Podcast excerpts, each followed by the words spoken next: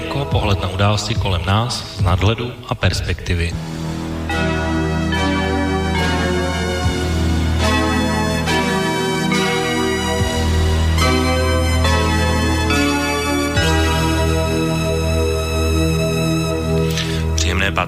Odpoledne, vážení posluchači, od mikrofonu vás zdraví Intibo a začíná další relace Okénko. Dnes s datumem 22. června 2018 a právě tohle datum 22. června bude hrát v dnešní relaci úplně zásadní roli. Nestává se často, aby výročí některé světové události se přímo krylo s datumem vysílání dnešní relace Okénko, ale pro dnešní případ ta souvislost tady je, protože 22. června a jistého roku se stala událost, o které se dneska budeme hlavně bavit, a, ale těch událostí, které se staly tento den, je daleko víc a mě samotného překvapilo, kolik těch událostí se stalo právě 22. června, tak a, možná jenom bych na úvod řekl pár událostí nebo pár osob, které určitě znáte a kteří mají vlastně ve svém kalendáři napsaný významný den 22. června tak pokud jenom zůstanou v kategorii nebo v oblasti kultury, tak eh, roku 1898 se narodil spisovatel Erich Maria Remark, známý hlavně svým románem Na západní frontě klid. V roce 1953 se narodila zpěvačka Cindy Lauper, a roku 1961 se narodil další zpěvák Jimmy Somerville, a v roce 1987 zemřel první takový významný tanečník Fred Astaire, a nebo v roce 1964 se narodil i spisovatel a autor mnoha světových bestsellerů nad Brown. A asi určitě budete znát minimálně třeba filmy a knihu s názvem Šifra mistra Leonarda. No a pro sportovní fanoušky, kteří nepochybně v těchto dnech a sledují probíhající mistrovství světa v Kopané nebo ve fotbale v Rusku, tak i tenhle den v se zapsal nesmazatelně do historie světové Kopané, protože právě 22. června, ale roku 1986 zasáhla takzvaná boží ruka Diego Maradony v zápase proti Velké Británii nebo Angli- Anglii a zároveň i stejný hráč dal asi jeden z nejjezdčí gólů, který světový fotbal přinesl. Zároveň i ve stejný den, to znamená 22. června, slaví dva bývalí reprezentanti Československa a české nebo i slovenské reprezentace, to znamená Lubomír Moravčík a Miroslav Kadlec starší své narozeniny, takže velká gratulace právě těmhle dvou. 22. června roku 1846 si Adolf Sachs nechal patentovat hudební nástroj, který do světového povědomí se dostal právě podle jeho příjmení pod názvem saxofon.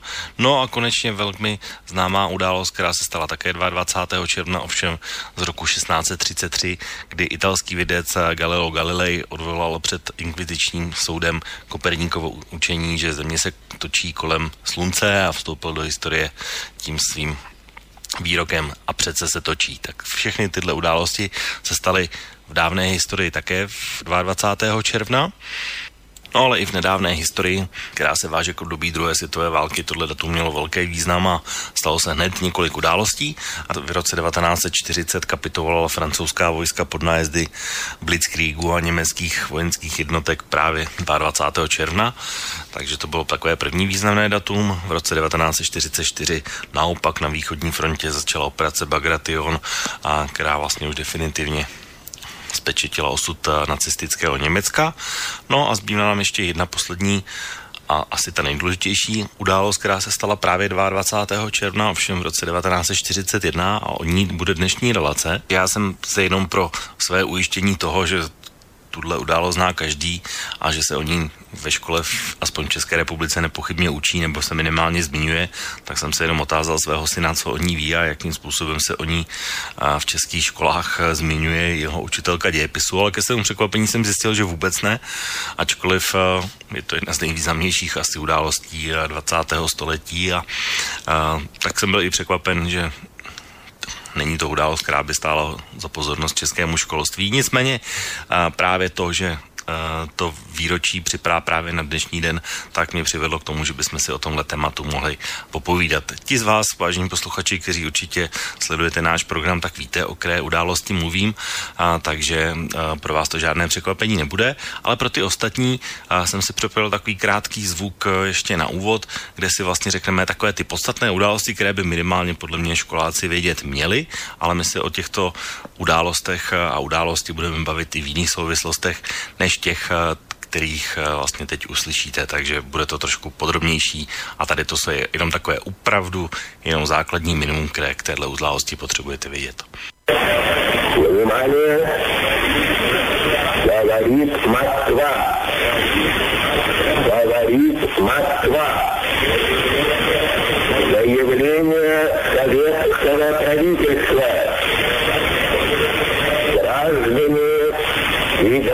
гражданки Советского Союза.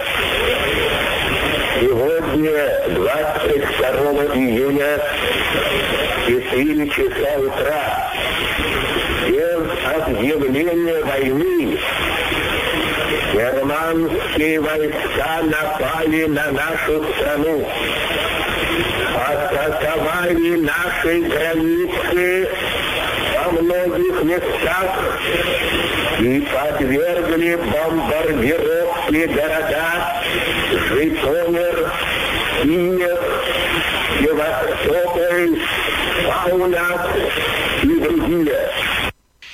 Je neděle 22. června 3 hodiny 15 minut ráno. Na sovětská města a vojenské pozice ve východním Polsku a v Pobaltí začínají dopadat německé bomby. Začíná půl roku tajně plánovaná operace s krycím názvem Barbarossa, co do rozsahu největší vojenská akce v dějinách lidstva. A jak se velmi brzy ukáže, také v počtu obětí se jí nebude moci žádná jiná operace rovnat. Němci vtrhnou na sovětské území s nevýdanou silou. Přes 3 miliony vojáků jsou připraveni předvést po Polsku a západní Evropě také Rusům, jak v praxi vypadá Blitzkrieg, blesková válka. Jen v průběhu prvního dne postoupí 80 kilometrů do sovětského území. Letectvo zničí přes 2000 sovětských letadel. Objevují se však i první náznaky toho, co Němce čeká za pár měsíců. Neuvěřitelná statečnost některých obraných jednotek. Například pevnost v pohraničním Brestu, která měla podle německých plánů padnout během několika hodin, odolává víc než týden. Celkově je však Sovětský svaz na německou invazi katastrofálně nepřipraven. Stalin sice s válkou počítá, ale má pocit, že pouhé dva roky po podepsání paktu Ribbentrop-Molotov, kde si obě země de facto rozdělili Evropu, je na německý útok přeci jen brzy. Navíc jeho čistky, při nichž nechal popravit velkou většinu nejvyšších důstojníků, připravili sovětské velení o zkušenosti i značnou část strategického úsudku. Způsob obrany, taktika přemysťování jednotek, zákaz ustupování nepříteli. To všechno je v této situaci úplně špatně. Němci devastují sovětské území ve třech hlavních proudech. Na severu je hlavním cílem Leningrad, ve středu Moskva a na jihu nejprve Ukrajina a přes ní se chtějí dostat k ropným polím u Kaspického moře.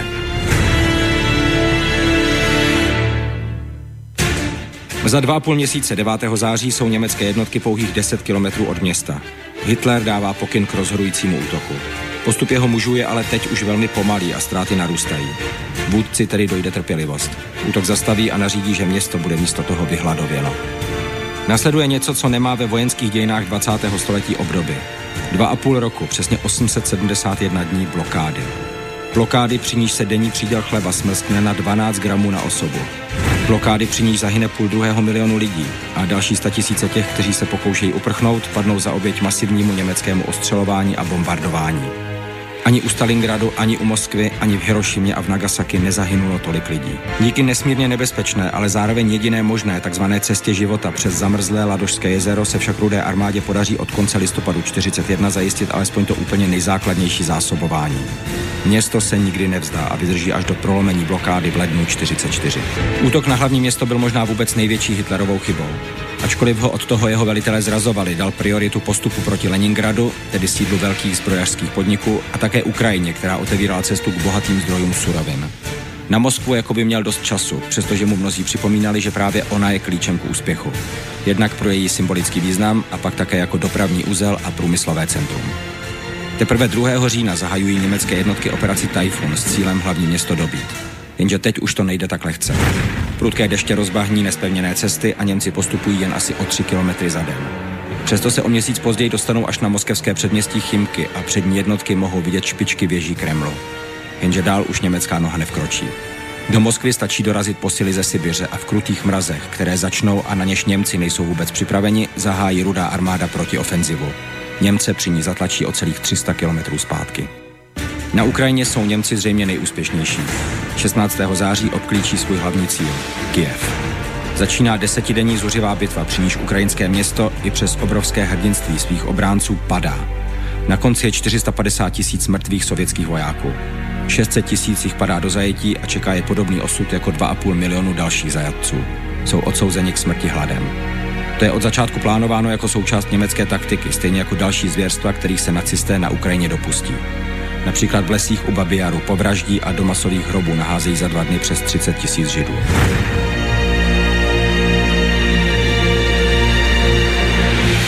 Po dobytí Kijeva se cesta Němců k ropě u Kaspického moře zdá být otevřená. Hrozná zima roku 41 s teplotami až minus 40 stupňů ale udělá i tady své. Už to není blesková válka, ale boj o každý kilometr nekonečného sovětského území. Boj proti národu, který brání to jediné, co mu zbylo, svou zemi. Boj, který na přelomu let 1942 a 1943 přivede Němce až ke Stalingradu. Do bitvy, která bude znamenat definitivní zlom ve druhé světové válce byla taková opravdu hutná historická exkurze k věci a kooperaci, o které budeme dneska mluvit, to znamená kooperaci Barbarosa. A vážní posluchači, samozřejmě i vy budeme rádi, pokud se do naší diskuze zapojíte přes naše tři tradiční způsoby, to znamená e-mailově přes e-mailovou adresu studiozavináčslobodnývysílač.sk, přes náš zelený odkaz na našich webových stránkách otázka do studia, no a nebo na naší telefonní lince 048 381 001. Tak eh, já myslím, že úplně nejvyšší čas eh, představit i naše dva hosty, protože už je samozřejmě z relace Okénko znáte, takže doufám, že všechny po technické stránce funguje, že se dobře slyšíme, takže na Skypeu měl být o to, o to slyšíme se. Slyšíme se, hezký dobrý večer. A na telefonu by měl mít Marty, tak Marty po dvou týdnech opět naslyšenou. Já vás zdravím, dobrý den, krásné, krásný podvečer. Slyším tě dobře, tak jsem rád, že doufám, že nám Já to Já tebe slyším senzačně. Super, výborně. Tak eh, já jenom, eh, protože já jsem tady zmiňoval na začátku, že jsem se otázal toho syna ohledně toho, jak se uh, učí na současném současných českých školách ohledně téhle operace, tak nedá mi to, abych se vás nezeptal na, na začátku jakou společnou otázku, uh, protože každý z nás je rok narození trochu jiný, tak jak vy si pamatujete to, jak se o téhle operaci učilo tehdy, když jste chodili do školy? Marty. Tak eh, samozřejmě se to samozřejmě se učilo, učilo se velmi, uh, protože já jsem ročník, ročník 63, takže si to samozřejmě, to byl, to byl, to byl socialismus, ale opravdu uvozovky, že jo, v rozpuku. To znamená, že to mělo jako velmi ideový podtext samozřejmě, že jo. V té době prostě se běžně byli schopni učit, že hm, Plzeň osvobodila rudá armáda a podobné jiný pitomosti, ale učilo se samozřejmě o nezměrném hrdinství jako sovětské armády, Uh, učilo se o tom špatně, trošku se tam kroutila, kroutila faktama, ale, ale prostě učilo se a učilo se poměrně důkladně, že? ale jediný, co si myslím, že tak hodně jako souhlasilo, byly možná data, no. O tom, že třeba, já nevím, Vlasov v podstatě se musel, byl obklíčený u, u Leningradu a takové věci, o tom nás nikdo neučil, že o Vlasovcích vlastně vím od svý babičky, že od svého dědy a od babičky vím o jakých Vlasovcích. V dějepise nebylo samozřejmě No, možná byla nějaká zmínka, takže bych nechtěl lhát, to dlouho, ale, ale učilo se. Učilo se důkladně a učilo se ale opravdu v tom světle, jako aby jsme pochopili, jaký, že to Sověti byli hrdinové. A oni byli, že jo, samozřejmě, ale bylo to ten podtext prostě toho té propagandy. Hmm. Marty, uh, o to ty máš stejnou zkušenost jako Marty? Nebo to, u tebe tak, to bylo jinak? Tak já jsem vlastně, druhá světová válka to už v podstatě po Eh, dějiny po druhé světové válce, ty už se v podstatě nevyučovaly. Eh, vlastně na základní škole, na střední, to už se to už jsem byl po revoluci, ale vlastně osmá třída, tak to už se ten dějepis bylo vlastně v roce 89 de facto, kdy jsem byl, takže už ten režim přece jenom ta ideologický stisk už nebyl takovej a myslím si, že v podstatě eh, se příliš ta válka ani taky nerozebírala už v tom roce 89 a a notabene teda, že by se přímo, jak si ho hm, ty, vykládala látka operaci Barbaros samozřejmě, ne, že ne a ono navíc to má, jak si by to nedávalo úplně smysl, protože to samozřejmě eh, byla ta nejkatastrofálnější doba vlastně pro rudou armádu, pro sovětský svaz, takže eh, ta motivace asi ani nebyla tady, protože to nebylo nic, čím by se, čím by se vlastně, jak si ten režim a potažmo vlastně vůbec jako rudá armáda a sovětský svaz jako chlubili, to je, to je vlastně spousta i generálů potom, jak si pomlčí o této, o této fázi války, protože samozřejmě jak si ten, ty výkony rudé armády byly jaksi katastrofální. No já, co já si pamatuju já, tak uh, mně se teda zdá, že aspoň dneska od té operaci Barbarosa víme daleko víc, než aspoň mě teda učili a bylo to taková kombinace obého, co jste říkali, protože já si pamatuju, že souška učitelka mě na škole hlavně to bylo postavení vlastně v takové poloze fašisté versus komunisté, bylo to takový jako, že zrádné Německo překvapivě napadlo, zbaběle sovětský svaz, uh, ale dneska se to o tom mluví už trošku jináč i z toho pohledu, že už se to dokonce dává do takového boje ve smyslu Árijci versus Slované a zachránci Slovanů a německá rasa a vyhlazení a tak dál. A ještě druhé, druhé takové hledisko, o kterém se tehdy určitě nemluvilo, tak byla válka o přírodní zdroje. Tak eh, vy vidíte taky ten posun eh, jakoby od té doby, co jste byli v té škole, že se tyhle, eh, když se bavíme pořád o stejné operaci nebo o stejných situacích, že se vlastně vykládá úplně jinak než tehdy. Marty. Tak já si hlavně myslím, že celá ta operace byla naplánovaná Hitlerem právě kvůli tomu, aby nějakým způsobem, uh, on, on totiž věřil tomu, že v Anglii věří tomu, že prostě Rusko do toho nezasáhne. Rusko, že do toho konceptu vůbec nezasáhne. Tam byl podepsaný ten pakt, že jo, Ribbentrop-Molotov, a že vlastně uh, Hitler, Hitler vlastně toužil potom být uh, s Velkou Británií jakoby uh, přátelským nějakým, nějakým přátelským jakoby vztahu a tím, že do toho zatáh Rusko, tak si tak jako tak to chtěl s tím prostě pohnout. Jako. Ale samozřejmě tyhle ty jakože slované versus árijci, to tam, to tam samozřejmě všechno bylo, všechno tohle tam můžeš vidět, ale hlavně jsou to ohromný, ale opravdu ohromný zdroje na Ukrajině, že jo, tak tam, tam prostě bylo černého uhlí, uh, samozřejmě zajímala je ruská, uh, ruská ropa, bez který se válka nedala vést, že jo, tak uh, to, tam, to tam určitě všechno bylo. To se nedá úplně jednoduše, prostě ty, ty zdroje, ty ohromné země, která v podstatě do dneška možná není proskoumaná úplně, tak uh, Hitlera samozřejmě zajímala, že jo. Plus samozřejmě uh, považoval Rusy za naprostý podlidi, ale to nevím, jestli to nebyla součást nějaké propagandy, aby prostě ty útočníci byli ještě zuřivější. Neumím si to, neumím si to úplně, je to strašně dlouho, že jo. Ale bylo tam, byla tam směsice prostě všeho. Všech těchto těch, těch věcí rasová, ekonomická, politická. Tak určitě ohledně, ohledně uh, války o zdroje a ohledně vojenského hlediska na to určitě dneska řeč přijde. Jenom o to ještě chceš reagovat teda chvilku k tomu? No tak to, oni existuje takové geopolitické teorie už tehdy, že v podstatě kdo ovládá hlavní světový ostrov, to je Eurázie, tak ovládá celý svět a samozřejmě jako do značné míry je to pravda. A Hitler v podstatě chtěl se dohodnout s Británií, jako chtěl, aby si Británie zachovala své impérium, v podstatě zůstala takovou tou námořní velmocí a Hitler chtěl, aby Německo bylo tou hlavní pozemní velmocí a samozřejmě eh, ten pád do Sovětského svazu byl jednak jaksi rasový, ideologický, vlastně boj proti bolševismu, získat životní prostor prostě pro německou rasu, zeměděl, prostě zemědělskou půdu, kvalitní černozem a samozřejmě jaksi suroviny, které Německu chyběly, jako kauč, když kaučuk úplně asi v Sovětském zvazu nebyl, ale ropa samozřejmě a rů, e, Německo bylo vyloženě závislé na dovozu žel, železné rudy ze Švédska, takže si samozřejmě chtělo zajistit, e, zajistit vlastní zdroje těchto surovin, které bude plně ovládat takže prostě byla to samozřejmě i válka, válka ekonomická. Jo. A e, myslím si, že jak se o tom dneska se mluví, ale já, jsem, já myslím, že se o tom až tak úplně e, jak si nemluví, to, kde se o tom mluví mezi kým, jo, tak samozřejmě někde mezi nějakými historiky vojenskými a tak dále, ale že by jako si myslím, se o tom nějak jako mluvilo mezi lidma, jak se to rozebíralo, tak si, si nemyslím, protože vlastně ty dokumenty, co jsou dneska v televizi, tak se zaobírají spíš takovýma jako detailnějšíma věcma, nebo jako nerozebírají tu válku úplně nějak jako vyloženě analyticky. Tak, uh, no, my jsme tady už zmínili několik věcí, asi které bychom zmínit měli na začátku, protože uh, jeden ten rozdíl, který já vidím, o kterém bychom se asi měli bavit úplně na začátku, je to, eh, že vlastně původně, aspoň z mého hlediska to bylo tak postavené, že vlastně to byly dva nepřátelé, které se šli po krku, ale potom se vlastně, jakoby jiný pohled je ten, že to vlastně byli spojenci do určitého momentu a jeden z těch spojenců vlastně porušil své slovo, které dal, to znamená samozřejmě Hitler, což mělo ale vliv také na to, že Stalin, ačkoliv a dost dlouho musel vědět a věděl samozřejmě přes různé spravodajské informace, že se něco chystá, tak vlastně nevěřil tomu, že se až do toho spuštění něco takového vůbec může stát. Tak a máte třeba pro tenhle moment nějaké vysvětlení nebo vysvětlení pro to, tu Stalinovou vlastně neaktivitu o to?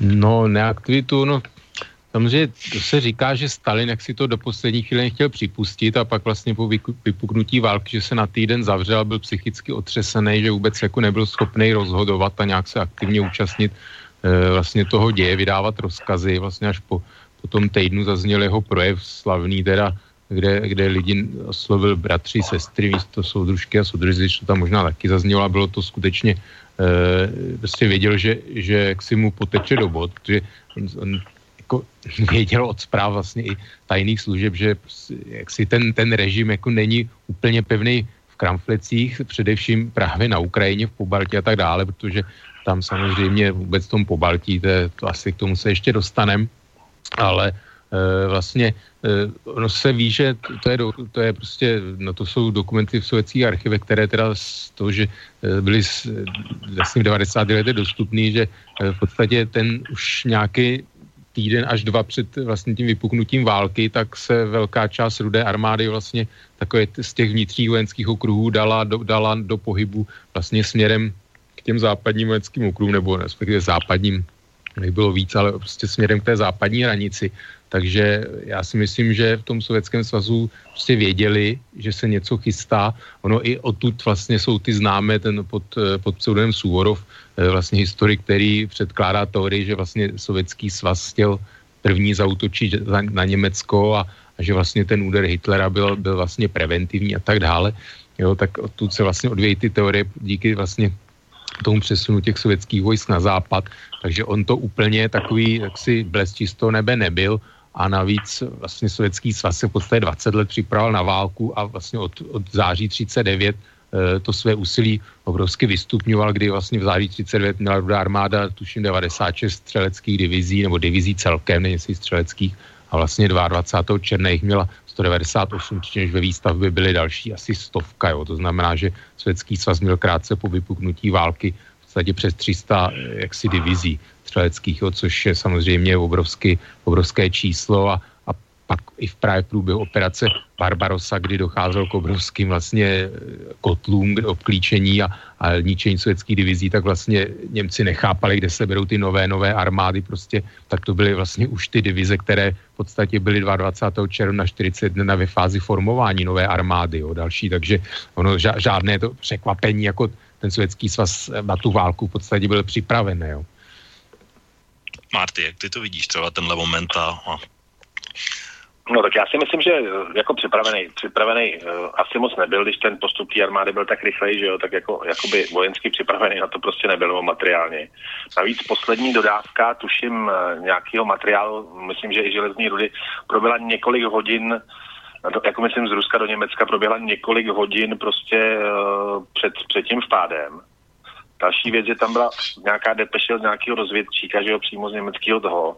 Další věc je, že prostě dalších několik hodin přeběhlej voják tam prostě hlásil, jak, že, že, že, k tomu vpádu dojde, že, jo, že už tam byly nějaké zprávy, že se ty armády tam uh, za tou hranicí nějakým způsobem formulují. Otázka je, jestli prostě na tom byly technicky tak, aby ty německé mašinerie, ty Rusové byly schopni čelit, že oni um, za, za cenu ohromných ztrát, prostě materiálních a hlavně lidských, uh, vlastně zpomalovali. A vlastně ten první rok eh, se ty Rusové eh, taky díky tomu, že Stalin nechal prostě pobít všechny generály, že a všechny, kteří nějakým způsobem vojenství rozuměli, tak uh, se ty Rusové to prostě učili, že jo, až někdy v roce 42-43 vlastně se naučili vyhrávat i v letních měsících, že jo. Oni samozřejmě těží ze znalosti své země, z jejich počasí, ze všeho. Takže si nemyslím, jakože, se, jakože rozvědka samozřejmě fungovala, nevím, jak dobře fungovala. Někde jsem se dozvěděl, že eh, ty zprávy těch rozvědky měly jakoby špatnou, měli špatnou analytiku, že prostě to nebylo dobře udělané.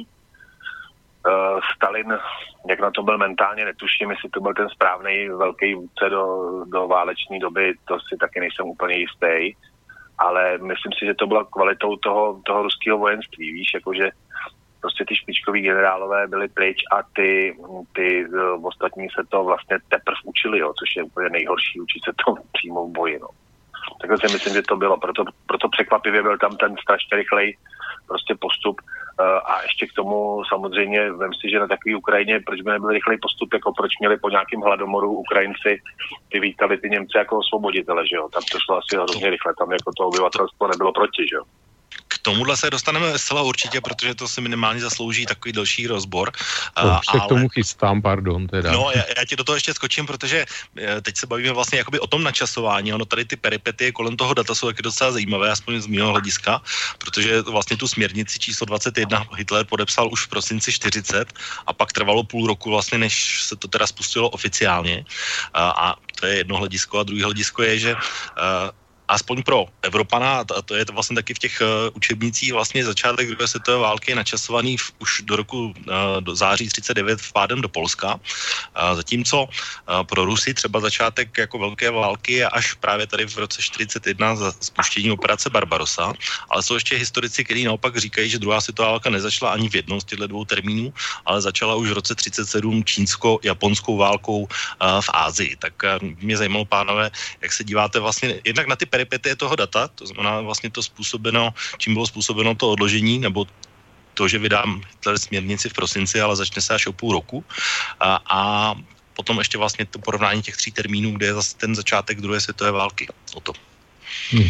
Ještě Ukrajince teda nech chvilku stranou, prosím. Jo, no tak směrnice to jako neznamená, že vydá směrnici, tak tam je sam, jako to je nějaký plán, nějaký záměr, že jo, nějaký zhru, směrnice byly jen tak jako zhruba nějaký ten ideový záměr, to neznamená, že jako to spoždění No samozřejmě tam došlo k tomu neplánovanému spoždění eh, díky Balkánu, kdy vlastně v Jugoslávii proběhnul eh, převrat, kde vlastně ta proněmecká vláda byla svržená vlastně i král svržený pro britským a později teda eh, vlastně se Britové i vylodili jako v Řecku, takže v podstatě jako Německo bylo, bylo donucený eh, teda odložit tu válku na východě a nejdřív se vypořádat teda s Balkán s jižním křídlem vlastně na Balkáně, což pak se vádí jako jen z důvodu, že prostě ty těch vlastně několik týdnů bylo kritických a chybělo potom vlastně na tom pod, na podzim 41, nebo ten rok vlastně na podzim.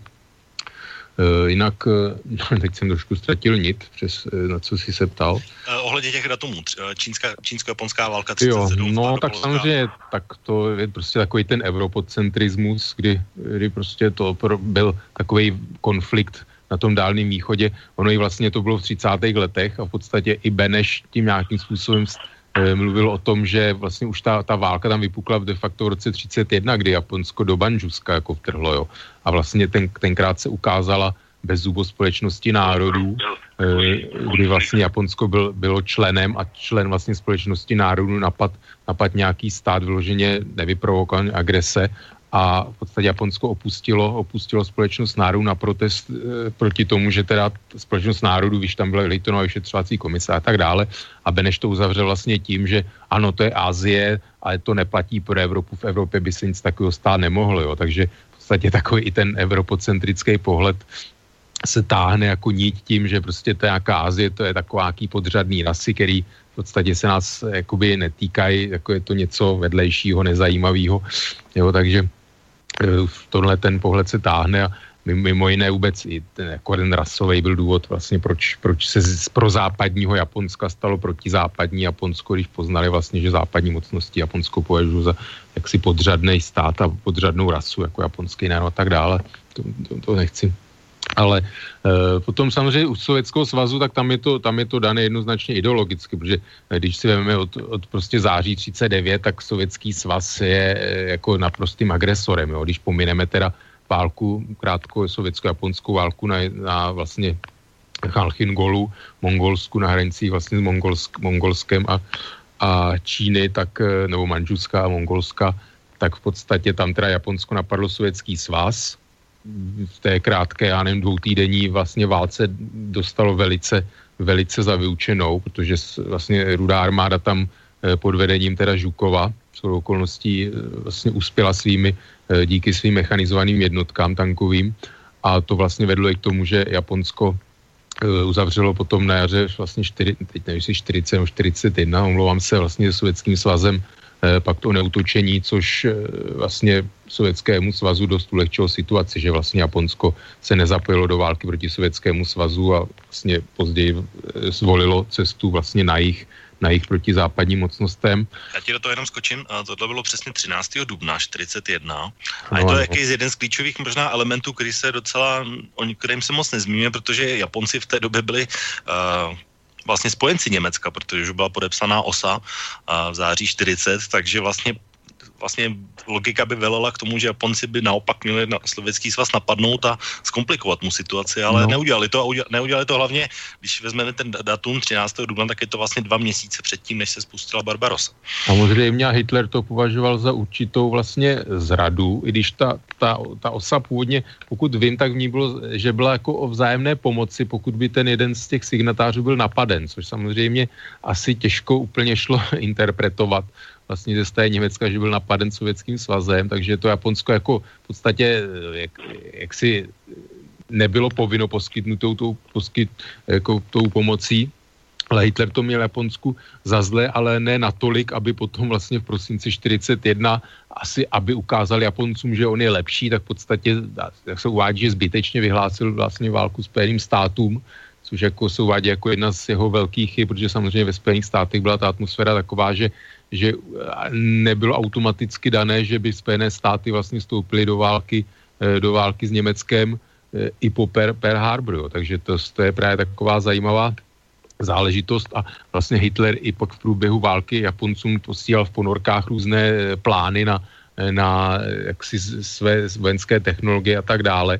Takže jak si Hitler Japoncům tuhle v úvozovkách zradu, dá se jí zapomněl nebo odpustil. A jinak, co se týče teda těch datumů, no tak když jsme Sovětský svaz, že tak v září 39 vlastně napadnul Polsko, mm, potom vlastně Rumunsku, Rumunsku na jaře nebo v létě 40 Besarábii sebral z, z pobaltské státy, v roce 40 obsadil vlastně nezávislé tři a vlastně v listopadu 39 napadnul Finsko, takže prostě sovětský svaz, ono samozřejmě to je taková ta rétorika vždycky, že že jako Rusko si zabezpečuje hranice, že nej, nejbezpečnější ruská hranice je ta, kterou z obou stran hlídá ruský voják. Jo. To je taková, takový bonmot, ale v podstatě Rusko se podle toho, e, dá se říct, chová od jak živa.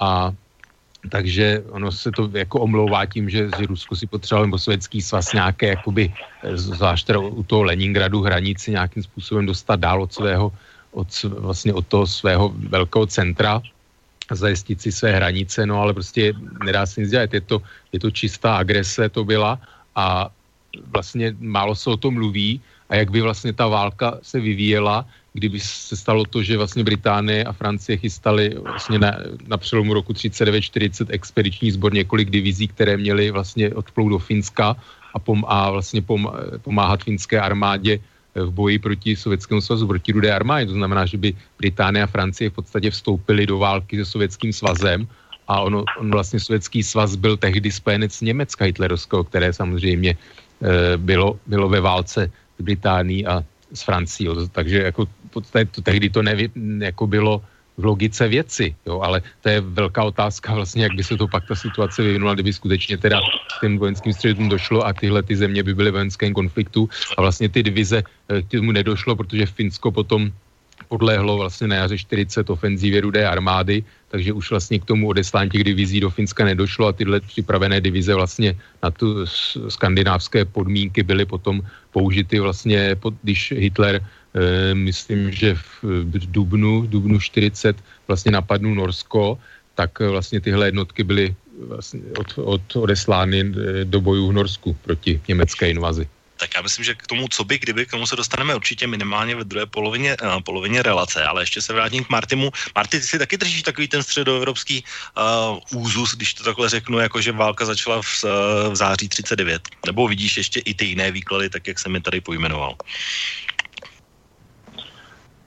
Tak já samozřejmě tím, jak ze školy, ze školy ve, ve školách nás to učili jako oficiální datum, to napadení Polska, že jo.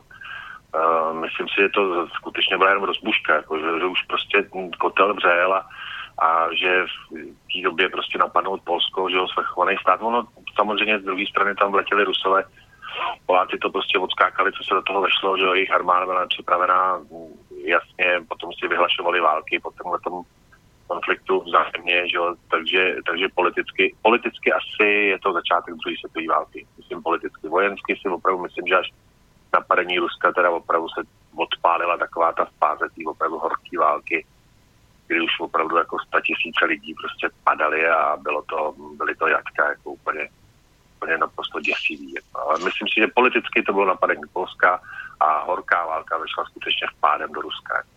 Taková ta zničená, taková ta šílenost prostě všude kolem. Tak, takže můžeme se konečně dostat jakoby k takzvanému dny D, i když ten den D jsem mluvil úplně jiná, jiná událost z 6. června 44, ale uh, pojďme teda se posunout už k tomu rozhodnutí, protože Hitler rozhodl teda, že se operace spustí.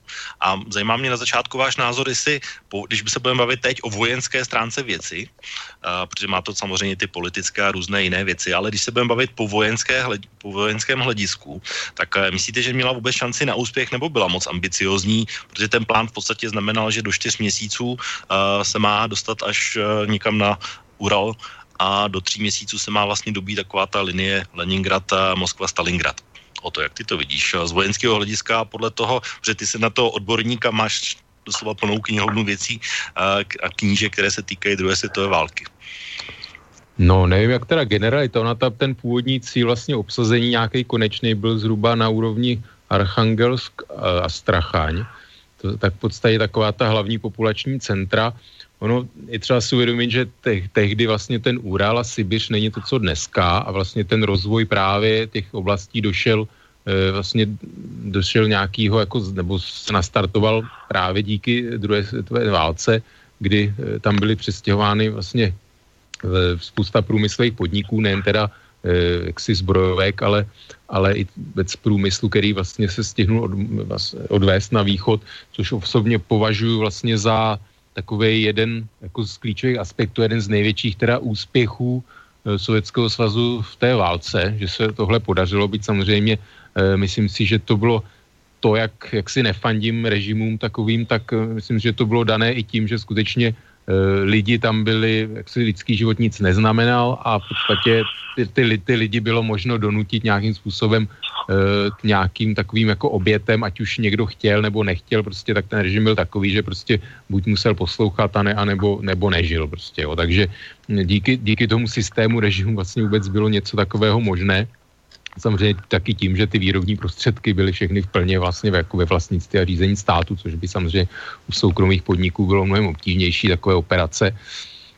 Eh, a jinak, eh, jestli jak to bylo reálné dosáhnout, ehm, tam jako prostě ty Němci podcenili, podcenili tu rozlohu jednak a samozřejmě podcenili ty eh, vlastně zdroje lidské vůbec a to, to vybavení jaksi rudé, Sovětského svazu a rudé armády. Jo. Prostě pak později Hitler prohlásil, že, že kdyby, kdyby skutečně věděl, že, že Sovětský svaz má tolik tanků, že by někdy jako eh, k tomu napadení e, vlastně Sovětského svazu nedal, nedal rozkaz. Jo. To, to znamená, že prostě Němci to podcenili, podcenili to jak z hlediska Eh, kvantity, tak z hlediska kvality, jo, protože pak samozřejmě e, jsou známé věci potom, když se setkali s, vlastně se sovětskými tanky, že T-34 KV-1 hlavně, že, e, že prostě byli překvapeni. Ono totiž, o tom se moc nemluví, že sovětský svaz a Německo vlastně byli po první světové válce takový dva vyvrhelové mezinárodního systému, Jo, to ještě ne, Itálie nebyla, ani Japonsko nebyly, to byly ještě, řekněme, takový v podstatě řá, řádní členové toho systému, ale vlastně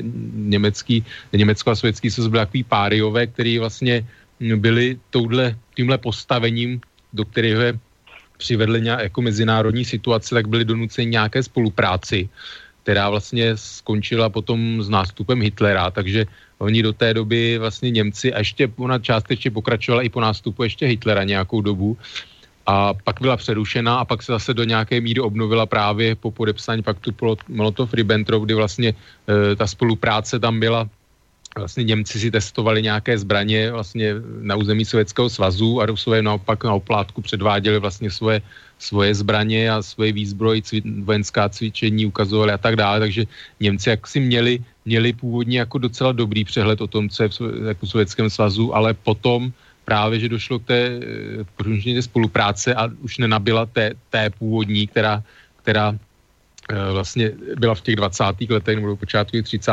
let, takže právě, že byli zaskočeni jednak teda kvantitou a jednak teda i kvalitou některých sovětských zbraní právě které v té době vstupají do výzbroje, jako byly to i vlastně Ilushin 2, boj, Petlakov 2 bombardér, eh, jo, a další vlastně i letadla, už začín, Sovětský svaz začínal vlastně s výrobou i, i už jako stíhaček MiG-1, ještě sice nebyla tak kvalitní, ale letadla vlastně jak, a LAK 3, která samozřejmě později z toho byl velice dobrý letoun LAK, LAK 5 a 7 později, takže e, so, vlastně a dělostřelectvo mělo vlastně Rusko a Sovětský svaz vždycky, vždycky výborné, takže e, prostě Němci to, Němci to podcenili, no, z hlediska prostě výzbroje rudé armády, lidských sil, prostě ty schopnosti té mobilizace, těch, těch, vlastně těch prostředků výrobních i těch lidských a i co se týče těch přírodních podmínek, jo, protože to je samozřejmě dobře známo, že prostě německá, němečtí vojáci nebyli vybaveni na,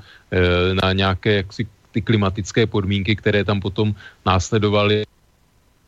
Ten plán byl, že v podstatě eh, Wehrmacht zničí, dá se říct, jako naprosto většinu rudé armády v, podstatě v těch pohraničních bitvách v tom počátečním měsíce až dvou.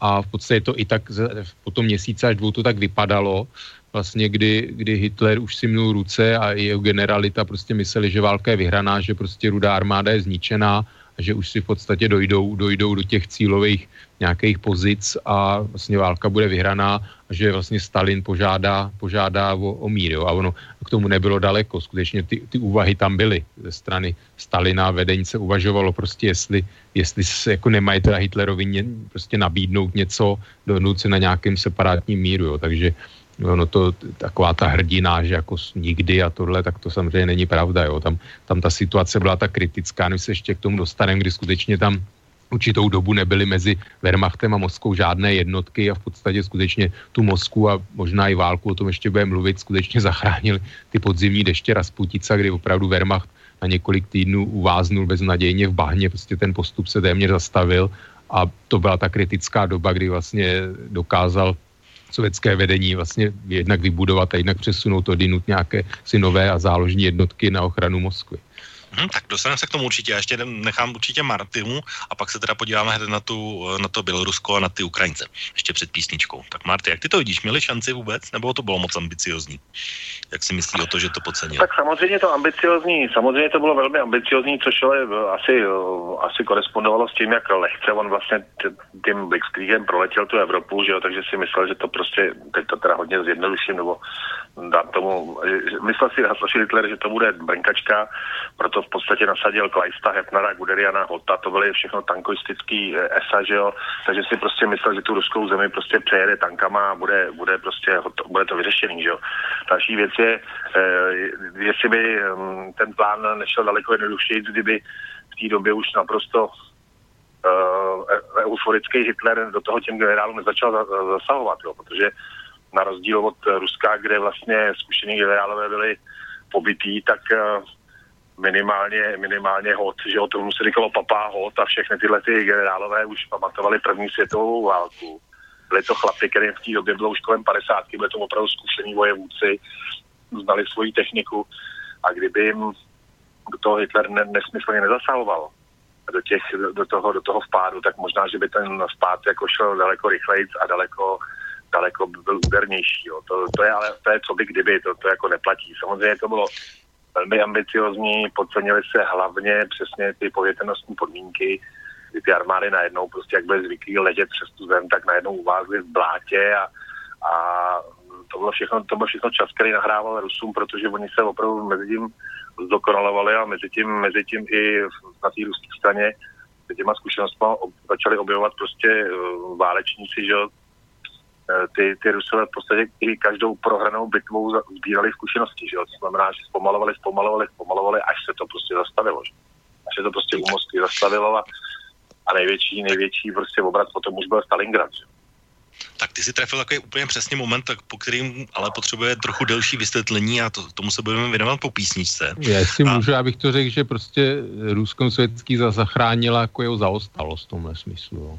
Jo, že no, tam prostě říkám. nebyly, jediná, jediná spevnělá silnice na Moskvu, že jo, prostě jo, jako tam, te, tam prostě chyběly ty komunikace spevněný, jo, pro ten pohyb a no. Tak tomu se dostaneme určitě po písničce. Já jenom ještě, než písnička zazní, tak ještě se chci věnovat chviličku právě těm Ukrajincům a tomu, protože mně se to aspoň zdá, když si vezmu sovětský svaz, takže jsou tam takové dvě pásma. Jedno je právě to po Baltí, Bělorusko, Ukrajina, kde vlastně ty první dva týdny to šlo jednak rychle, jednak vlastně bez problémů, jednak podle plánu a jednak samozřejmě tam nastalo to, co už jste vy zmiňovali na začátku a to, že by vlastně byli Němci vítáni jako osvoboditelé a samozřejmě tam byly ještě dva velké průšvihy v uvozovkách a úplně nevýdané, nevýdaných rozměrů u Minsku a u Kijeva, to znamená 250 tisíc u Minsku a 200, 650 tisíc zajatých vojáků u Kijeva nakonec.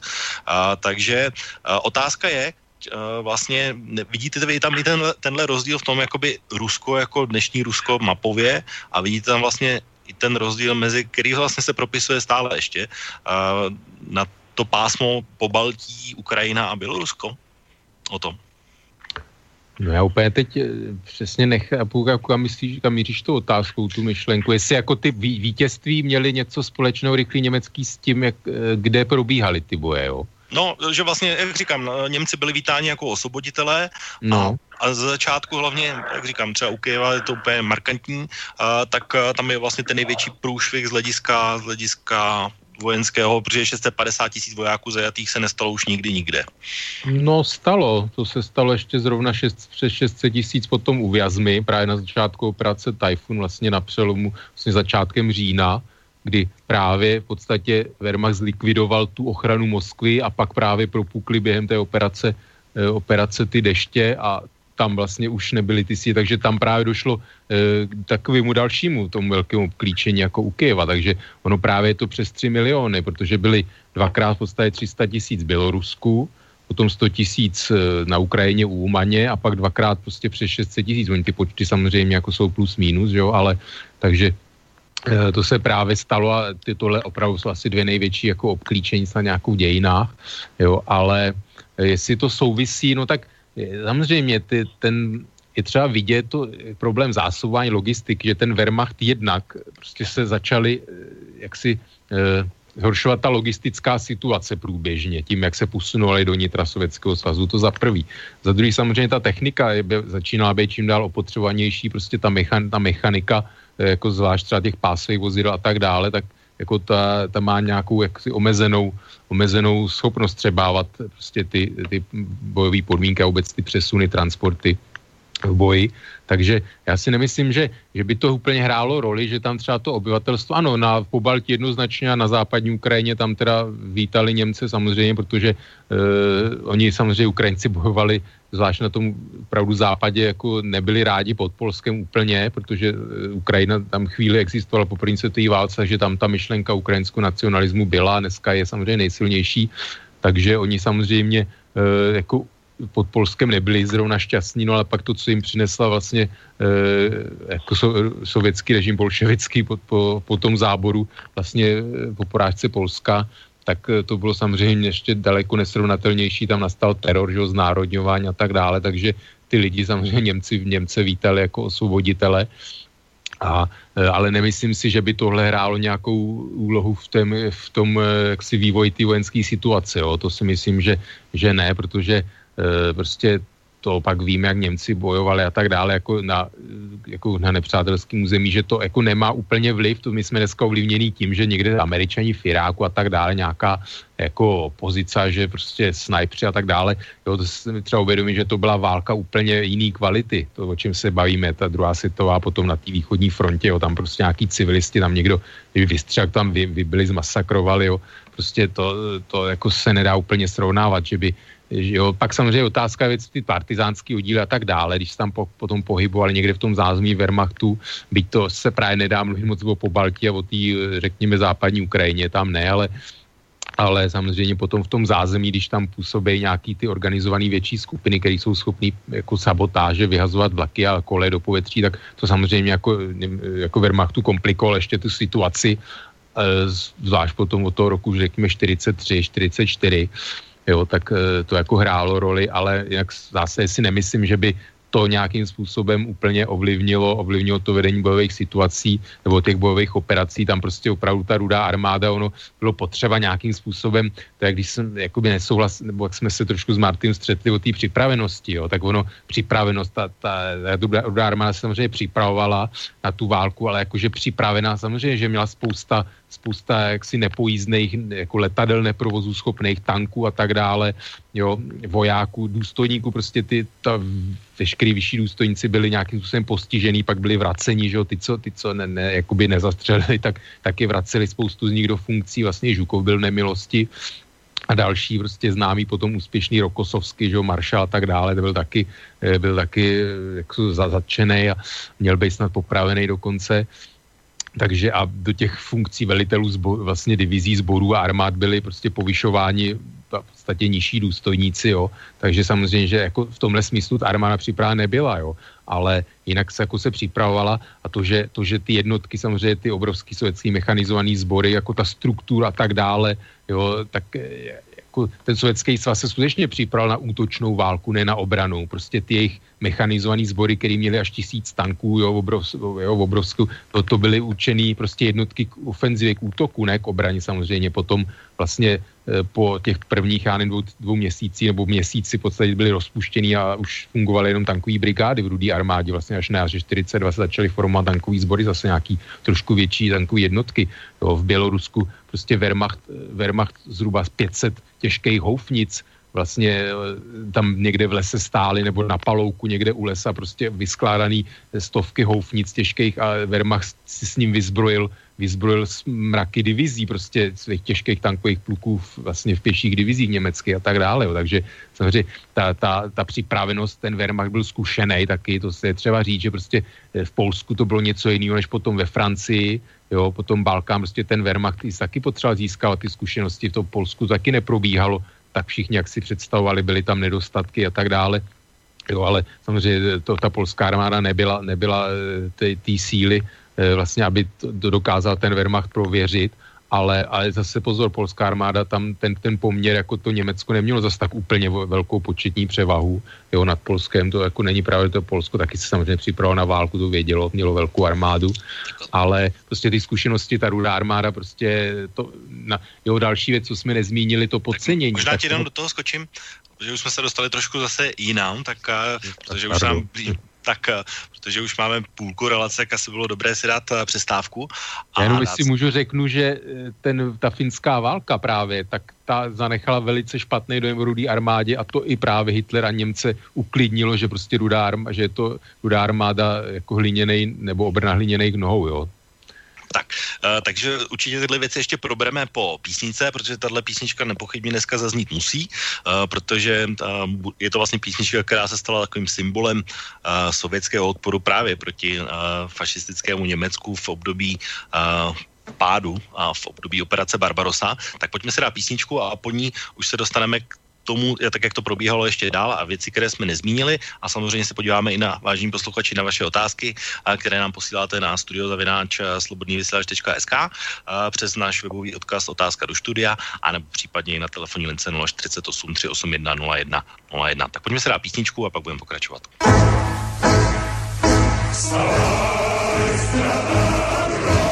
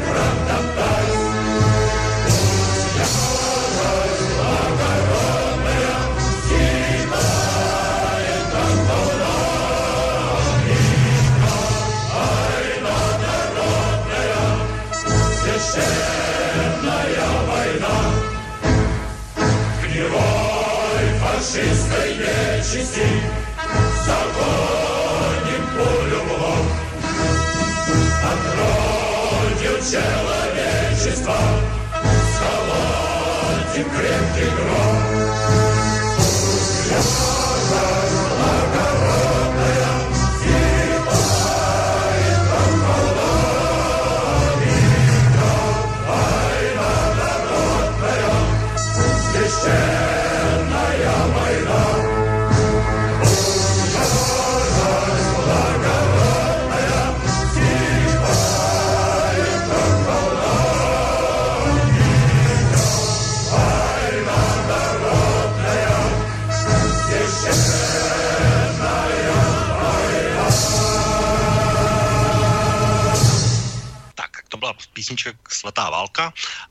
Vážím posluchači, posloucháte relaci Okénko, jejíž hlavním tématem dneska je operace Barbarosa. Na Skypeu měl být o to, o to slyšíme se? Ano, slyšíme. Slyšíme výborně. A na telefonu by měl být Marty. Marty, taky slyšíme se? Pořádku slyšíme. Výborně. Tak eh, o tom tady měl přes ta písničku takový další eh, proslov, protože jsme se vlastně bavili o tom pásu, když řekněme Ukrajina a, a po Baltí. Já možná bych to specifikoval ještě, proč jsem se na to ptala, nebo k čemu jsem vlastně mířil, protože i letos, eh, nebo každý rok se vlastně i v, třeba v Pobaltí, v Lotyšsku, v Estonsku vlastně konají takové pochody bývalých legionářů Waffen SS a vzpomíná se na to jako na boj proti osvoboditelům, tak eh, vlastně ta otázka, který jsem směřoval původně i z tohle hlediska je, jestli pro, třeba pro tyhle pochody máte vy pochopení z toho, že se konají, nebo jestli je odsuzujete. Marty. Hele, já nemám pro žádný pochody po, jako pochopení, jo. Mně jsou všechny pochody v podstatě protivní. Takže nemám pro ně pochopení. A tím myslím i takový ty různý pridey a to, jo. Jako jestliže chce někdo nějakým pochodem uh, prostě demonstrovat uh, svoji příslušnost k čemu si, tak ať se jde vycpat. Mě to prostě nebaví. Takže uh, fakt nemám pro takovéhle pochody, zvlášť asi 60 nebo 70 let poté, 70 let poté, nemám pro ně pochopení. Bylo by lepší, kdyby jsme byli na takový úrovni, že by nikdo neměl potřebu, ale toho se bohužel možná dožijou naše vnoučata, nemám pro to pochopení, prostě nemám. Jako chápu, že v té době zasazený prostě do kontextu té doby to někdo takhle cítil, ale v dnešní době nemám pochopení pro jakýkoliv pochody. Pak ne. Pro mě Prahy Prčice, ta je bezvadný. Hmm, a o to, jak to vidíš ty? Tak zrovna v tom Pobaldě třeba prostě se dívat na tu historii a e, jako my ty tady jako můžeme v Čechách myslet, jako tady si jako lidi myslet, jako že historie skončila, že jsme tady jako v někde jako v, v tom závětří, že tady se nám nic nestane a tak dále. Prostě to Baltí to vnímá jinak, jako teda v posledních letech. Takže jako já se tomu e, jako samozřejmě jako SS, prostě jako instituce tak dále, jako něco prostě odsouzení hodného, hnusného a tak dále. To mi vadí, ano. To, mi, to, to mi vadí, že SS prostě, ať si dělají pochody jaký si, ale tohle mi vadí. Jo, ale prostě pro mě, jo, když prostě vím, vím, jaký zvěrstva páchaly jiné armády, jako japonská rudá armáda, prostě jak, jako sovětský svaz, prostě já jako čekám, že tam prostě do dneška nešlo, nedošlo nikdy k nějaký sebereflexi. Prostě to, co, to, co dělala rudá armáda prostě na vlastním obyvatelstvu, na obyvatelství jiných zemí a tak dále. E, jako takže prostě tam se to pořád oslavuje, tam se jako když se něco, něco kritického řekne, tak dneska nedávno tam přijali zákon, že ten člověk může být stíhaný a tak dále. Prostě když eh, tam někdo chce vyslovit nějakou nepříjemnou pravdu. Takže eh, prostě ty, jako jsou pochody rudé armády, eh, to mi není sympatické, i když samozřejmě, aby mě zase někdo nenasknul, jako nebýt rudé armády, tak by jako asi český národ nebyl. Jo, to je jako jednoznačně, takže ano, to uznávám ale prostě chybí mi tam, chybí mi tam nějaká ta sebereflexe, eh, nehodlám rozhodně jako Waffen SS obhajovat a tak dále, že nějaký takový to kamarádství, chlapský, chlapství, blá, blá, blá, jako eh, přirovnávat to k nějakému skautu a tak dále, eh, ale prostě jako je třeba u těch povalských národů prostě vnímat, vnímat nějakým způsobem prostě ten historický vývoj a to, že oni prostě to, že ta historie nějakým způsobem pokračuje, oni vnímají i dneska a oni jako ty povalský, jako Pobaltí nemělo armády, nemá je dneska a tak dále, takže ono v podstatě nějaký bojový trajce, když jo, nějaký estonský tamhle střelci by byli, byli jako v rudý armádě taky a prostě no. Ale je třeba vnímat, že e, skutečně jaksi ty, ty pobaltský země nějakou svoji vojenskou vůbec identitu, bohužel jako můžou stavět jenom na tom, že, že nějakým způsobem jako chrabře bojovali v řadách Waffen SS prostě proti, proti jako ruským bolševickým okupantům. No. Tak Marty, chceš ještě k tomu? Já si hlavně myslím, že jako historii pochodama jakoby nezměníme. Historie je něco, co už nelze změnit jako zpětně, rozumíš? Jediný, čím jde, eh, čím jde historie prostě formovat, nebo naši současnost formovat je prostě objektivním spravodajstvím, že jo, objektivníma studiema, objektivním posouzením těchto těch dějů, těch procesů, které se děli, eh, je naprosto nutný otevřít tomu školství, aby jsme došli k nějakému takovému smíření, aby jsme si prostě jednou řekli, co jsme si, to jsme si prostě, my to dneska nezachráníme, rozumíš? Jako my prostě dneska nemáme žádnou šanci uh, tyhle věci změnit, protože co se stalo, nelze odestát. Jo. To znamená, že samozřejmě Waffen SS a Rudá armáda samozřejmě nás osvobodila a jako ty, ty kluci tady nechtěli umřít. Jako to, byli, to byli úplně obyčejní kluci a nechtěli tu umřít a přesto tady umřeli a umřeli proto, aby my jsme žili. Takže já se samozřejmě jako klaním jejich památce, ale říkám, historii nezmíníme a bylo by moc dobře, kdyby jsme si tady uvědomili, že prostě klíčem tomu, aby jsme byli mírovým kontinentem nebo mírovým, mírovým světem je, aby jsme prostě otevřeli všechny informační kanály, aby se to začalo prostě studovat, aby se to začalo učit a aby jsme si vzájemně byli schopní tyhle ty věci jakoby vydiskutovat, aby jsme prostě věděli, že úplně nejzaší a nejhorší, co se může stát, je válečný konflikt, aby jsme tady spolu nějakým způsobem existovali. Že jo? Ten, ty rozdíly vždycky budou, to je, to je v lidský povaze, ale myslím si, že prostě vzdělání je klíčem. Tečka.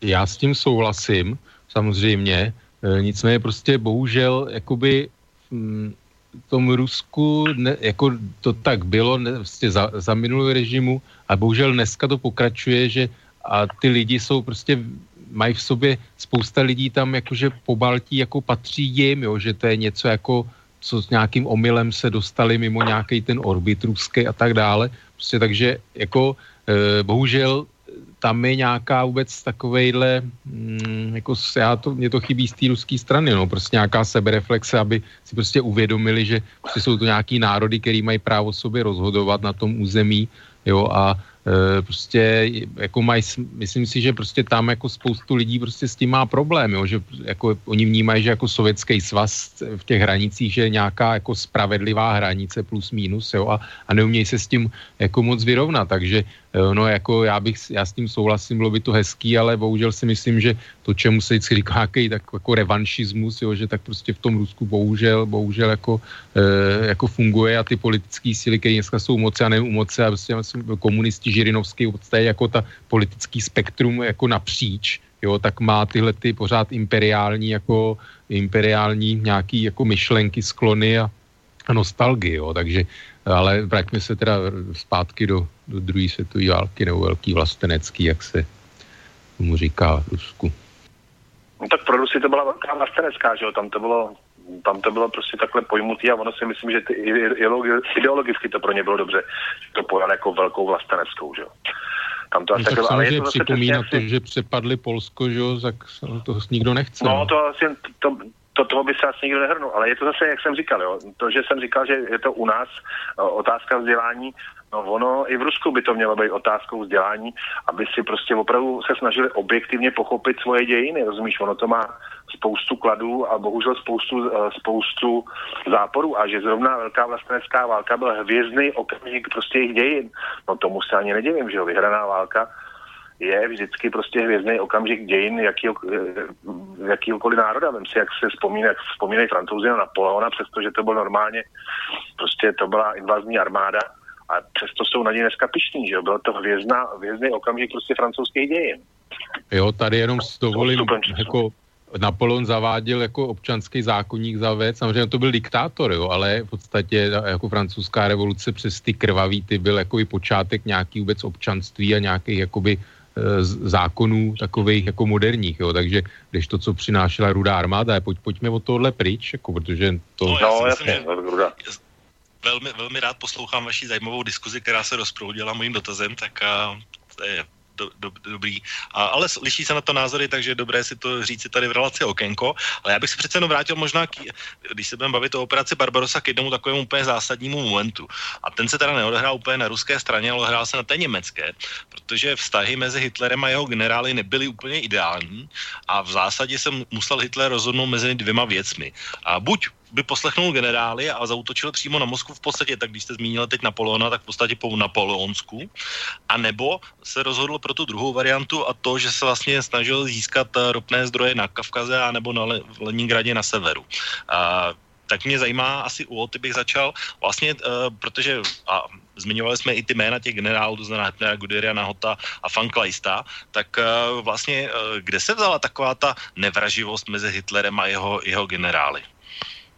No tak ta byla, ta byla daná vlastně jako jednak jako tou piš, piš, jako pišností, protože Hitler, že ho známý ten Freiter, svobodní, že prostě jak si, aby velel, jakoby takovej... Ještě k všemu Rakušák ještě k tomu Rakušák, prostě, takže to bylo takový to vůbec to stavovský nějaký, že to je jako nějaký povel, tam to byl většinou šlechtici, že a tak dále, takže už jenom jakby tohle. Pak samozřejmě uh, oni jako Hitler slíbil vybudovat znova armádu, v podstatě z těch 100 tisíc zase jako rozvinout plnohodnotnou armádu, e, takže oni mu byli vděční, ale samozřejmě jakoby spousta těch generálů, jak si se ne, jako měla nějaký jako vychování, i ty, prostě jako ten s tím režimem úplně se nestotožnili, jo, korty vyšší prostě, tam jako, oni ne, to nebyli takový většina z nich, ty, jako nacisti přesvědčený, jo, a jako Hitlera úplně jako neměli rádi, až po, bohužel, ale tak ten národ byl tak sfanatizovaný, zblblej a potom i ty vojenský vítězství, který ten Hitler jakoby tím svým riskováním a nejenom, on vlastně spousta vítězství bez války dosáhnul, jo, takže on prostě získal takovou popularitu, že prostě ta, oni ho chtěli svrhnout, že vlastně v září 38 se ví, že kdyby vypukla válka vlastně mezi Československem, tak byl připravený vlastně vojenský převrat. Jo, a díky tomu, jak vlastně Hitler dosáhl toho, co chtěl vlastně bez toho, tak, tak v podstatě jako to byla taková poslední asi šance, jo, tak to z toho sešlo. Jo, potom vlastně ta generalita původně chtěla zopakovat na západě tu samou tu samou válku jako v první světový a vlastně přišel Manstein s tím plánem vlastně přes ty Ardeny, který si pak Hitler přivlastnil a vlastně ta generalita s tím jako nesouhlasila dlouho a Hitler právě považoval za příliš jako konzervativní, že jako nejsou jako nějakým způsobem být odvážný a tak dále.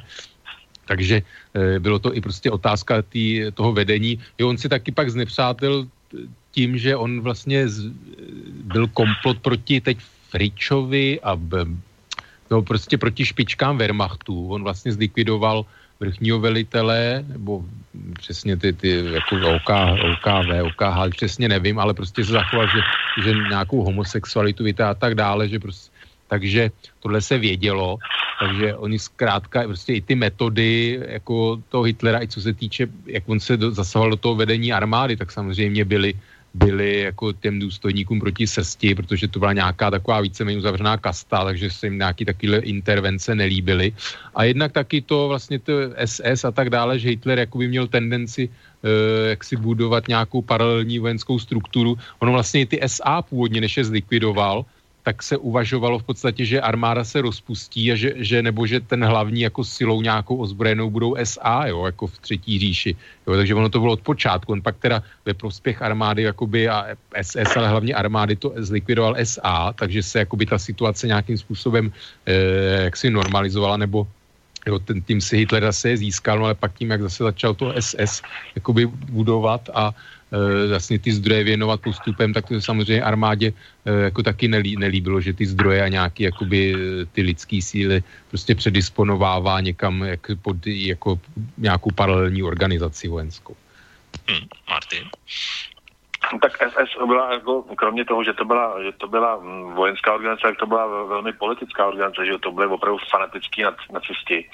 A myslím si, že dobrá, dobrá polovina těch generálů prostě fanatický, nebyli ani nacisti na, to, na což fanatický, že? to byly normální válečníci s klasickým prostě válečným vzděláním, s vojenskými školama, uh, vesměs, uh, spousta jich byla, spousta jich byla z, z aristokratických kruhů, že jo.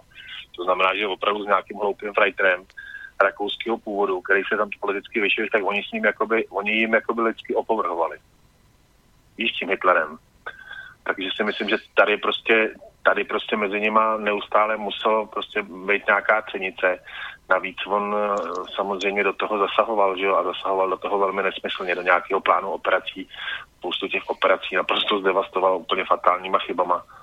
Uh, je úplně neuvěřitelný, že žádný z těch generálů prostě nevytáhl bouchačku a neodprázdnil. U toho stola to asi nešlo, tam byly bezpečnostní opatření asi nevýdaný, ale uh, já chápu ten rozpor prostě mezi aristokratama v generálských uniformách s maršálskýma holema a tím letím rakouským frajtrem, jako, to, to naprosto chápu. A být generál, tak to blázním teda.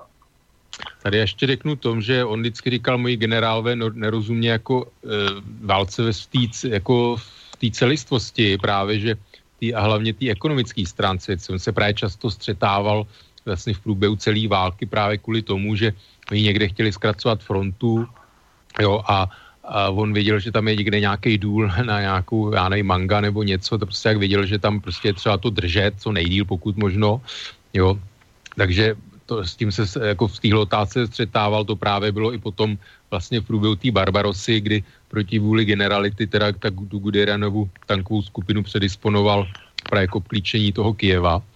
Jo, to byl takový první střed a vlastně to vyvrcholilo potom, kdy on, eh, kdy on vlastně si to bylo v prosinci, eh, vlastně 41 vyhodil vlastně všechny ty velitele skupin armád a eh, v podstatě i vyměnil vrchního velitele OKV Wehrmachtu Brauchyče, vyhodil. A on v podstatě, ale to zase třeba říct, a on na základě toho vlastně dělal později ty chyby, kdy on zachránil tu situaci, protože generalita navrhovala se stáhnout někam za, buď za Dněpra, některý dokonce až jako do Německa zpátky Wehrmacht, vlastně v tom prosinci lednu 40, prosinci 41, lednu 42. A on to zakázal, On prostě řekl, že se teda ty různý městečka, vesnice prostě stanou opěrnýma bodama a on skutečně tím, že tím drastickým opatřením, že tohle zakázal, tak zabránil rozpadu Wehrmachtu. Jo. To dneska jako se všichni vojenský historici na tom shodujou, že vlastně kdyby Bejval dal tenkrát na generály, tak jako ten Wehrmacht by se dost možná jakoby buď rozpad, nebo by všechny ty, eh, jako většinu toho území by ztratili dobytýho. A on právě na základě tohohle tu situaci stabilizoval. Samozřejmě z, ty nově formované divize, hlavně z Francie, že jo, tam přišli tu frontu vystužit jo, a e, tu situaci jako zachránil. A on na základě tady tohohle jakoby úspěchu, nebo ne v úzovkách, ale svého jakoby velitelského dobrýho rozhodnutí, tak on odvozoval potom vlastně ty situace, díky tomu byl Stalingrad, díky tomu prostě byly všechny ty různé obklíčení, e, města vyhlašoval za, za opevněný body a tak dále, takže jako spousta potom Wehrmacht ztrácel ztrácel jo, a držet frontu, prostě každý metr držet, jo, a tím pádem Wehrmacht býval eh, potom zažil spoustu takových jako různých obklíčení kotlů díky tomu, že prostě Hitler eh, jako nedovolil se včas stáhnout jo, z těch ohrožených útoků, kde rozhodl to obklíčení a tak dále, nebo aby ztratil nějaký město. Ale v podstatě jako Hitler a i tím, tím před, před, předchozím prostě on skutečně někdy považovali za nějakého génia, jo, stratéga, prostě protože mu skutečně jako Eh, všechno vycházelo, jo, v podstatě až do té bitvy u Moskvy, když pomineme teda e, bitvu o Británii, kde on jako k té invazi se stavil celou dobu prostě tak jako ne, nejasně, protože jak jsem řekl na začátku, on vlastně z Británii se chtěl e, jako primárně dohodnout, jo, nechtěl úplně tu invazu tu Británii a britskou říši zničit. Tak já možná bych do toho stoupil, protože tam jsou právě ty dva důležité momenty ohledně té ropy a pak je tady ještě to druhé hledisko, že ty generálové chtěli, aby zautočil na Moskvu. Abych to možná tenhle svůj postřeh eh, doplnil ještě otázkou eh, vlastně na vás, na oba. A je to i dotaz našeho posluchače Martina, jestli by měl Sovětský svaz šanci na, na výhru v případě, že by Moskva padla. To znamená, že by v podstatě Hitler se rozhodl pro variantu tu, co mu navrhovali ti generálové, to znamená pokračovat eh, normálně dál po Napoleonovskou směr Moskva. Tak eh, zeptám se vás na roli Moskvy eh, v Sovětském svazu tehdy. O to. Tak to je taková samozřejmě eh, jak si úplně, nikdo, nikdy se na to úplně jako nějaký objektivní názor nevytvořil, že by jako většinovej. Samozřejmě jako Moskva bylo populační centrum velký, politický samozřejmě, ale to, to se dalo přestěhovat, to stěhování těch úřadů, jak už v podstatě probíhalo samozřejmě byly tam spousta jako průmyslových podniků, včetně jako zbrojních a myslím si, že v podstatě v tomhle směru klíčové je ten, ten do, ta dopravní funkce, protože pak kdyby, kdyby Wehrmacht se, se mu povedlo prostě jako dobít Moskvu a nějaký to blízký zázemí, tak v podstatě by došlo k odříznutí jako Leningradu, jo? A myslím, že tam ještě nějakou, nějaká trať, tuším, železniční ještě jedna vedla, nejsem si úplně jistý, ale nevím jak kapacitně, ale v podstatě, eh, kdyby teda Wehrmacht odříznul tu železniční trať z Moskvy do Leningradu, tak si myslím, že by Leningrad nevydržela, padnul by, takže by se vlastně zhroutilo celé to severní křídlo e, té fronty a v podstatě tam už dál jakoby e, úplně se jako směrem na ten Archangels a tak dále jako bojovat nedalo, nebo respektive oni v těchto těch, jakoby, čím méně civilizované podmínky, jako, tak tím samozřejmě lepší produkou armádu, jo? ta samozřejmě byla schopnější bojovat, bojovat v takovýchhle e, podmínkách ale jako z hlediska strategického prostě by ten sever už byl jako vyřízený, navíc by teda v podstatě jedna z těch dodávek ty západní pomoci přes ten Murmansk Archangelsk padla, jo, takže zase otázka, kolik by té pomoci, jo, tam je, tam je důležitý teda Moskva, jo, zase hodnotit jako ty západní dodávky byly obrovsky důležitý, taky to dneska se strašně jako spousta jako lidí to popírá a tak dále, ale jako bez té západní pomoci by, by sovětský svaz tak rozhodně nevydržel. A nejde jenom o, o zbraně, ale o jako, spoustu, jako jídlo, oblečení, boty a tak dále ropu, jo, o tom se málo ví, že prostě obrovský množství ropy, ropných produktů, jako obdržel sovětský svaz od, jo, od západních spojenců. Takže pakliže jako ještě v potaz tohle, takže by se ztratil i tuhle tu zásobovací cestu, vlastně pomoc. E, ty v podstatě jednotky by tam jako byly nějakým způsobem e, v takový té bojeschopnosti a co se týče nějakých mechanizovaných sil a tak dále, to by, ty by byly zlikvidovaný. A i když tam jich tolik na tom úseku fronty stejně teda rudá armáda moc neměla, a v podstatě by se uvolnila obrovská jakoby část teda Wehrmachtu, která by mohla být nasazená jinde. Takže já si myslím, že skutečně to obsazení Moskvy a nějakého toho okolí Eh, by z tohle dopravního, jakoby z logistického hlediska bylo pro rudou armádu eh, jako taková katastrofa, že to mohlo, mohlo i teda tu válku, tu válku nějakým způsobem eh, výrazně změnit.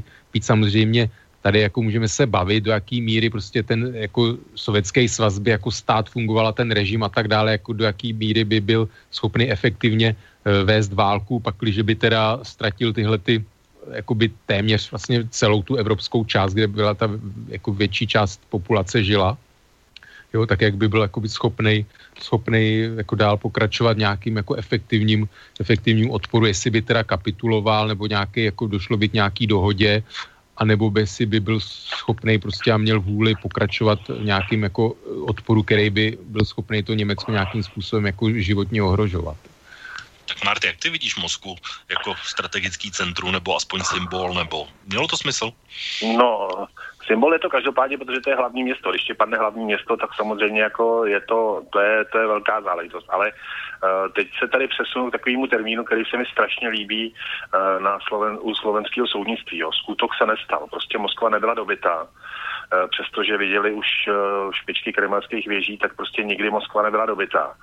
A tím, že nikdy Moskva nebyla dobytá, tak to prostě té rudé armádě a prostě celému tomu režimu dalo neuvěřitelnou sílu. Jako uhájili svoje, svoje hlavní město a na co by kdyby už se prostě nehraje. Jo. To je, to prostě je tak, že oni tu Moskvu uhájili a byl to jeden z důležitých momentů té války. Samozřejmě, co by kdyby neumíme odhadnout. Samozřejmě mohlo se stát, ale nestalo se.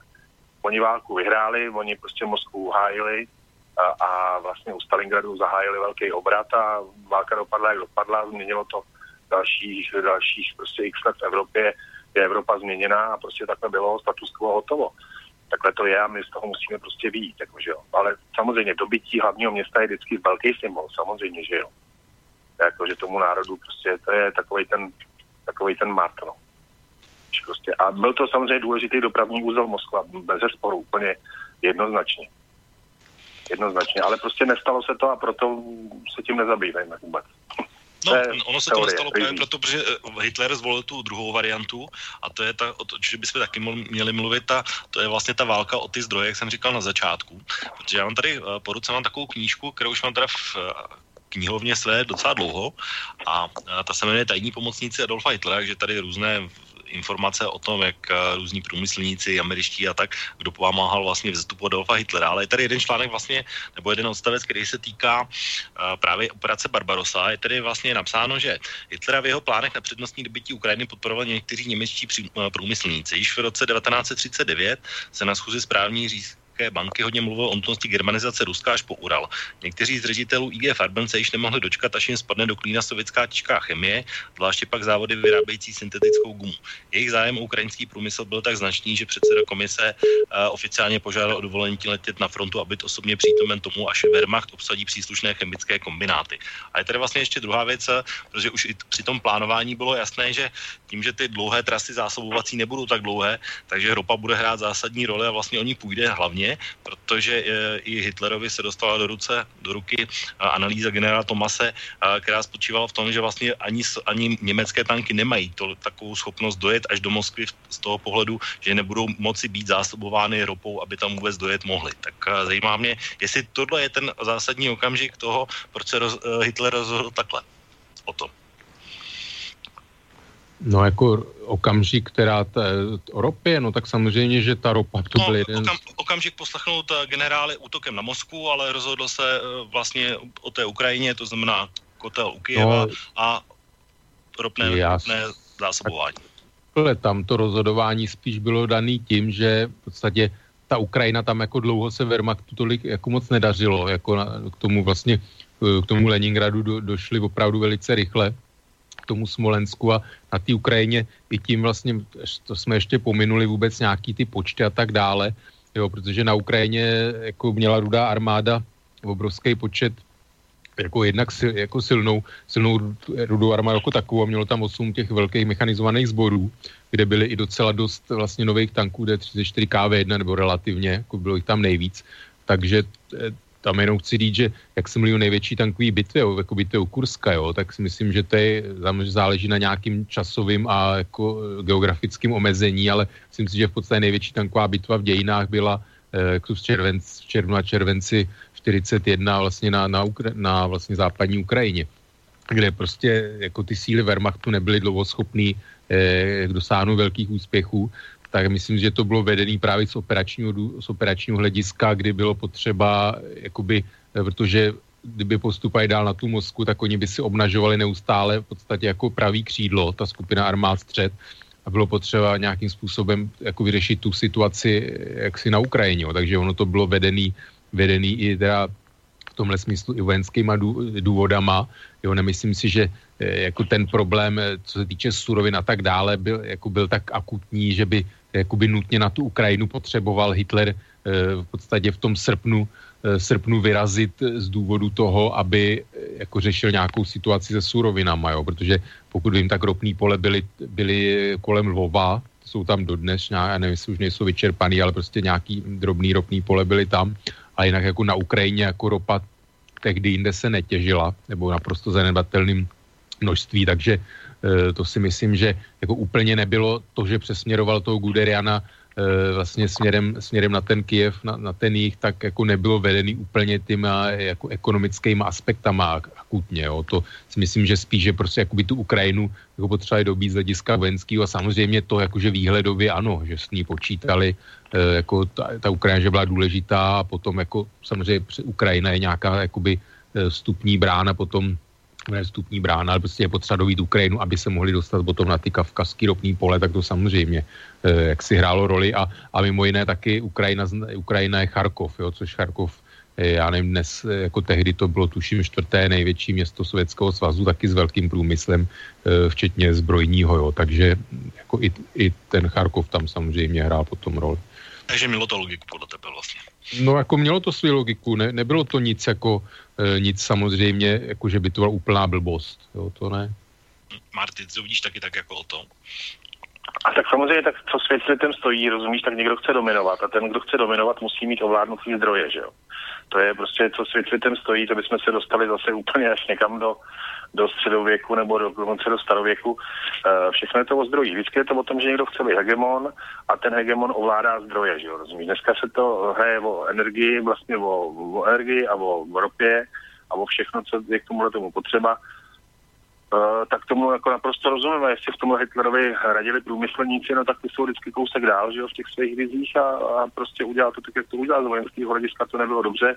Um, převládlo nějaký jakoby ekonomický hledisko a a dopadlo to všechno, jak to dopadlo, ale vždycky chceš ty zdroje mít, jako samozřejmě a v Rusku, no, on to, on to určitě jako viděl ten, to pole neorané, že jo. úžasná rozloha, úžasný zdroje, pracovní síly, teď on ještě ty vodu se nic velkého nenamlouval, že jo, což byla možná jeho chyba. A viděl to tak a vymstilo se mu to, no, samozřejmě.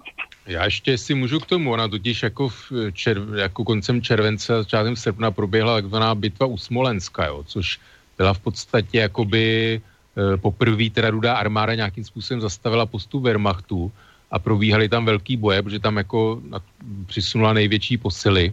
V podstatě rudá armáda byla tam taková známá jako ojelně, myslím, že je to v tom nějakém dílu osvobození, že v podstatě to byl první první takové, ono to jako bylo pr- jako jedno město, ale v podstatě první město, který bylo zpátky dobitý jako s rukou jako Wehrmachtu, jo, takže tam jako ty boje byly, byly velice, byly tam jednotky SS, tam prošly velice těžkýma bojema. A takže ty, jedn, jako ty jednotky před tím dalším postupem potřebovaly jako od, si odpočinout z těch bojů, nějakým způsobem e, techniku opravy doplnit a tak dále, že, e, že i, z to, jako, i z tohohle důvodu to mělo nějaký e, nějaký smysl prostě tam jako s tím postupem počkat, že ty jednotky skutečně byly jako unavený, bylo potřeba doplnit jako střelivo, všecko zásoby před tím dalším postupem. No. Tak, um, protože máme poslední dvě minutky, tak já jenom vás poprosím úplně na uh, závěr, protože závěr se nám nepochybně blíží, tak uh, jenom se zeptám vlastně na takovou věc. Myslíte, když se budeme bavit o těch válečných zdrojích, protože i dneska se o tom občas mluví a slyším to, a, jakoby, že se plánuje Barbarosa číslo dvě. A speciálně tenhle dotaz bych asi situoval na, na Martyho, protože my jsme se o tom tady bavili minule s o ohledně obkličování na to přes právě po Baltí a takovým tímhle způsobem. Tak je vůbec možný, že byste v dnešních časech, když to řeknu jinak, myslíte, že by se v dnešních časech ještě mohla podobná akce opakovat? Marty? No já pevně, já strašně moc chci věřit tomu, že ne. No. Strašně moc tomu chci věřit, protože v této zemi uh, ve prostřed Evropy mám vnoučata, hm, chci, aby jim prožili krásný život, prostě aby byli, aby byli všemu otevřený, aby si užili ten svůj život a, a no, hrozně moc chci věřit, že to možný není. Jako. Nejsem si tím úplně samozřejmě jistý, ale hrozně rád bych tomu věřil a pojďme pro to udělat, co se dělat dá, že jo. Hmm, o to jenom stručně. No tak já to považuji za blbost tohle a za nějaký prostředek jako něčí, jako nějak dosahování nějakých politických cílů, jako vytahovat takový fantasmagorie. Tak, tak to bylo úplně poslední slovo dnešní relace Okénko. Pánové, já moc děkuji za účast dnešní relace a za názory.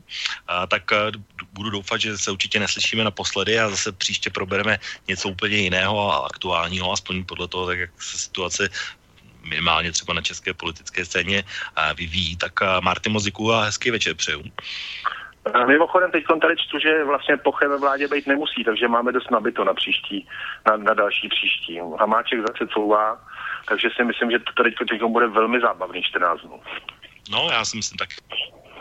Ale děkuji každopádně za účast dnešní relaci. Já děkuji a zdravím na Slovensku, mějte se moc hezky, hezký víkend. Tak a samozřejmě děkuji o to vy, o to. Tak do počutia, hezký zbytek večera. Tak od mikrofonu se s vámi loučí Intibo, přeji vám také příjemný zbytek pátečního večera, hezký víkend a za dva týdny s relací okénkou opět naslyšenou. Táto relácia vznikla za podpory dobrovoľných príspevkov našich poslucháčov. I ty sa k ním môžeš pridať. Viac informácií nájdeš na www.slobodnyvysielac.sk Ďakujeme.